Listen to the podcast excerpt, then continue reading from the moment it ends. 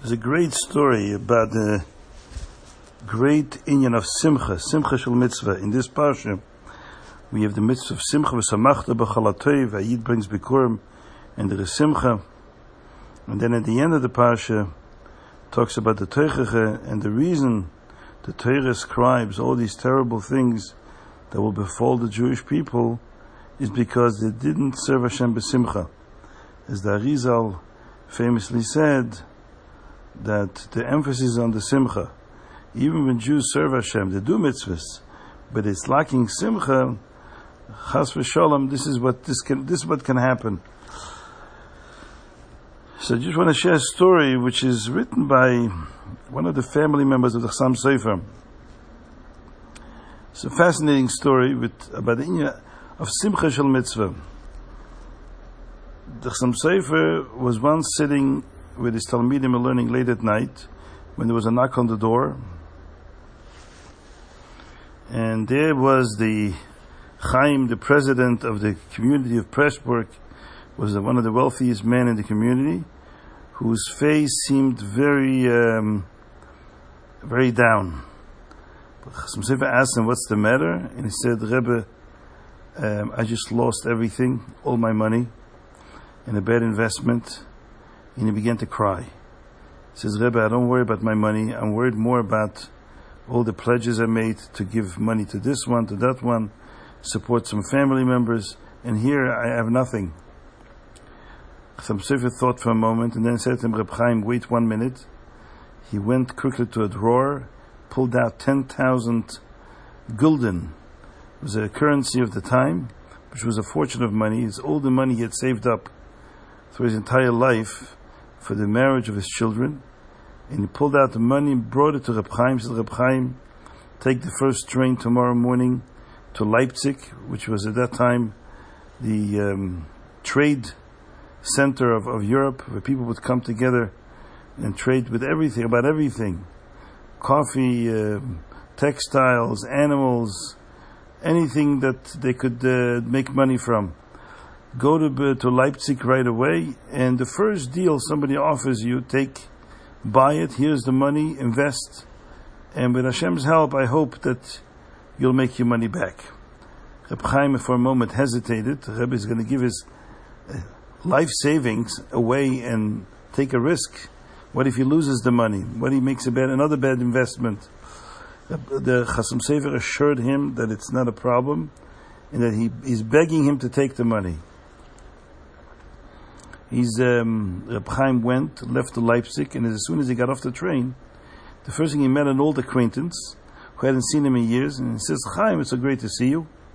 He says, Chaim, listen, I have a deal for you. There's a huge ship with coffee coming from a third world country, and um, I bought it, but uh, I have no use for it. I'd like to sell it. I'll give you a good price. How much? He says 10,000 gulden. Chaim thinks, what. What divine providence. Exactly the amount of money the Chassam Sofer gave him. The Chassam Sofer also told him to not to hesitate and to engage in the first business proposal. So he said to his friend, yes, here is the money, give him the 10,000 gulden. And w- before the ship arrived at the harbor, uh, something happened. Many of the ships that were supposed to bring in coffee as well from competing companies uh, disappeared. Either some of them drowned or were hijacked. It turns out that the only ship that survived the journey across the ocean was the ship that this Chaim bought, which means that the price of coffee went up exponentially. And Chaim was able to sell the coffee for a fortune. Not only did he make back his money, he even made extra money, more money than he had before. Chaim is so excited watching such a miracle happen in front of his eyes and being so grateful to the rabbi, the Chassam Sofer, he decided before he goes back to Pressburg, he's going to stop over at a, at a jewelry store and maybe he wants to buy a nice piece of jewelry uh, which the rabbi will be able to give to his wife. A diamond ring. He bought a very expensive diamond ring and put in his pocket, and he left back to Pressburg. It's a few days after his last visit at Chassam Sofer's home. he's knocking again on the door. Chassam Sofer again was learning late night with his students, and he, the Chassam Sofer opens the door and he sees again Chaim, but this time his face was bright and shining. He says, Chaim, now how did he go? And Chaim quickly told the rabbi what a miracle happened, and he's so excited. And here is the 10,000 gulden. He wants to return the money before he goes home. He didn't even bother to go home to tell his wife that he's back in town, but he wanted to first return the 10,000 gulden. The rabbi accepts the money, and then Chaim says, um, Rebbe, um, I also decided I'm so grateful to you, and I decided to buy a little gift for your wife that you can give your wife a, a diamond ring. I'm giving it to you as in gratitude for, for being so uh, helpful. Chassam calls him in. He says, "Let me look at the diamond." He sits down in front of the Talmidim, and Chaim sits next to the rabbi, and they take out the diamond and they analyze it, and the Chassam Sofer goes and makes these wonderful sounds of amazement. What a beautiful diamond! And he looks at it and looks at it and says, "Wow, what a gorgeous! This is amazing." My wife would be extremely happy if she gets this diamond ring. And then he turns to Rav Chaim, but Chaim, don't you know that this is ribis? It's usury, you're not allowed to take it. It's taking interest for a loan. Thank you very much. Here, take it back, take it home, and enjoy it. Give it to whomever you want. And Zayme gesund. Chaim was a little bit puzzled. At first, the rabbi led him on to believe that he loves it. It's such, he's so, so excited about the gift. But then he turns around and says, no, uh, I am not allowed to take it. It's against Torah. Chaim left the house. He had to rush home to see his family. And meanwhile, the students are sitting there totally uh, stunned by what they had just watched. And they ask Chassam Sofer to explain, please, what just happened. And Chassam Sofer began to explain to them. He said, listen, I, I need to tell you a quick story. When I was a little boy, my parents handed me over to the great, illustrious Goen and Tzaddik and Makubal Reb Nosson Adler, one of the greatest people of his generation, and he, he lived literally with Reb Nosson Adler, and he learned with him day and night. One day, he said, my Rebbe and I were studying, um, again, a, a, delegation of, uh, middle of the night, a delegation of Jews from a nearby village not far from Frankfurt. Chassam Sofer grew up in Frankfurt, not far from Frankfurt. Uh, came to Reb Nosson Adler in the middle of the night in, a, in, a, in an emergency because the the mayor of that village was going to sign a law um, that will be very difficult for the Jews, financially, economically. And they tried very hard to have the mayor um, retract that law, but it didn't work. So they decided to come and ask Ramnos Adler if he would come with them to talk to the mayor because they knew that the mayor, although he wasn't Jewish, but he very much respected Ramnos Adler. He once met him and he was extremely taken and impressed with the rabbi's wisdom. So they came with a wagon to pick up the rabbi because they need to be there before dawn, before the law is signed into the books. The rabbi listened, he was elderly, and it was a winter night, and it was a blizzard. There was a, a foot of snow outside, and it was midnight, and they're asking him to come out into the cold and sit in a wagon, and in this snow, uh, they had a sled uh, on the wagon, so in this snow, it would take them quite a while. It would take them several hours to get to the village because of the snow. So Chassam Sofer thought for a moment, and then he said, listen, to help a community of Jews, what don't you do? What, what, what doesn't one do? And he decided to go. He put on his fur coat, his boots, and he asked me to come along so we can study Torah in the, in the wagon. Well, we, we both went onto the wagon, we, and we started schmoozing in Torah. Learning, continue to learn where we left off